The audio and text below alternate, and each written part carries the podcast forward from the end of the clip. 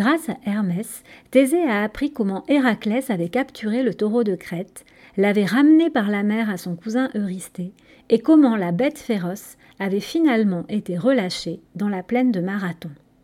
Mais alors qu'Héraclès était aidé par les dieux, Thésée va devoir affronter seul le terrible animal. Épisode 11 où Thésée combat le taureau de Marathon. Tout doucement, la nuit était tombée. Thésée marchait seul depuis quelques heures déjà.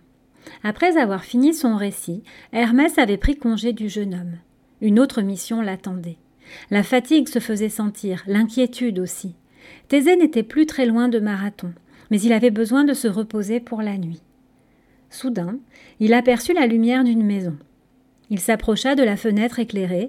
C'était une petite maison assez délabrée. Thésée frappa à la porte, et une vieille dame lui ouvrit. Son visage était ridé comme un vieux fruit. Elle tendit ses mains à la peau chiffonnée en un geste d'accueil. Entre, étranger. Tu es ici chez toi, dit-elle.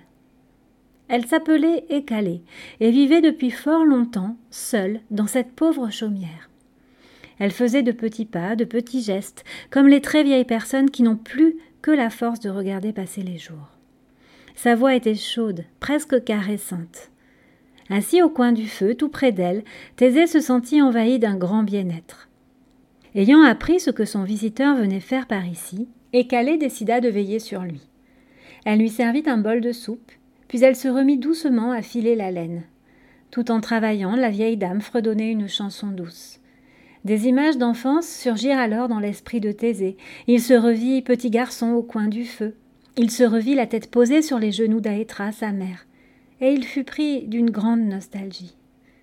De beaucoup de doutes aussi. Que faisait-il donc de sa vie? Après quoi courait-il ainsi? Pourquoi s'exposait-il à la mort? Comme si elle avait deviné les états d'âme du jeune homme, et fit un geste discret dans sa direction. Thésée posa la tête sur les genoux de la vieille dame, et continua à fredonner doucement. Et Thésée s'endormit, ainsi bercé, protégé, réconforté. Au petit matin, Thésée quitta la maison, confiant et reposé. Avant de le laisser partir, Écalé lui avait confié le casque et le bouclier de son mari, mort depuis longtemps. Tu reviendras victorieux, mon fils, lui avait-elle dit. Je prierai Zeus pour toi. Thésée portait pour la première fois un casque et un bouclier, et cet attirail lui semblait incongru. Mais il n'osa pas refuser, de peur de vexer Écalé. Elle resta longtemps sur le pas de sa porte, à le regarder s'éloigner, jusqu'à ce qu'il ne soit plus qu'un petit point noir à l'horizon. C'est l'odeur qui fit comprendre à Thésée qu'il approchait du but, une odeur de brûlé qui piquait le nez et la gorge. Les rares buissons qui bordaient le chemin étaient tout noirs, ils avaient été ravagés par le feu qui sortait des naseaux du taureau. Le sol était recouvert d'une fine couche de cendres. Mais le plus inquiétant était à venir. Thésée découvrit en effet un tas d'ossements. Il ne put s'empêcher de trembler. Ce monstrueux animal massacrait donc bien tous les êtres vivants de la plaine de Marathon. Thésée n'eut pas le temps de réfléchir plus. Une masse énorme venait de bondir devant lui, c'était le taureau. Thésée fut surpris par la beauté de l'animal, mais déjà celui-ci se ruait sur lui. Effrayé, le jeune homme se jeta sur le côté pour l'éviter. Le taureau fit demi-tour et le chargea. Thésée esquiva à nouveau. Il avait baissé la visière de son casque et utilisé son bouclier pour se protéger des flammes qui jaillissaient des naseaux du taureau.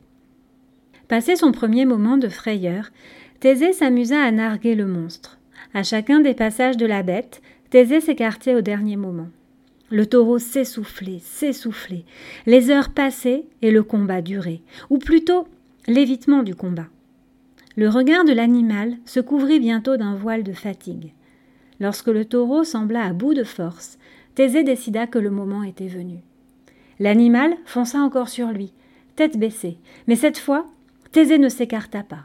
Il attrapa le taureau par les cornes et pesa de tout son poids. Surpris, le taureau tenta de se dégager en vain. Thésée le tenait d'une poigne de fer. Ces heures de combat avaient épuisé l'animal qui plia les genoux. Thésée ne relâchait pas sa pression.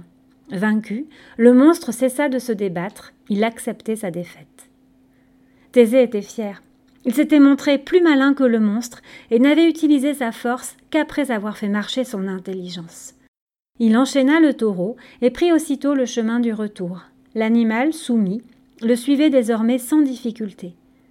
Le jeune homme était impatient d'annoncer sa victoire à la vieille écalée.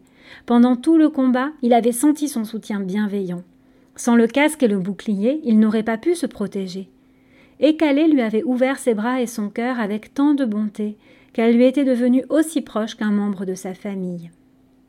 Lorsqu'il aperçut la maison de loin, Thésée fut empli de joie, comme s'il rentrait chez lui. Cette nuit partagée avec la vieille dame l'avait nourri. Mais plus il approchait, plus il était inquiet. Pourquoi Écalé ne venait-elle pas sur le seuil de sa porte? Et pourquoi aucune fumée ne sortait de la cheminée?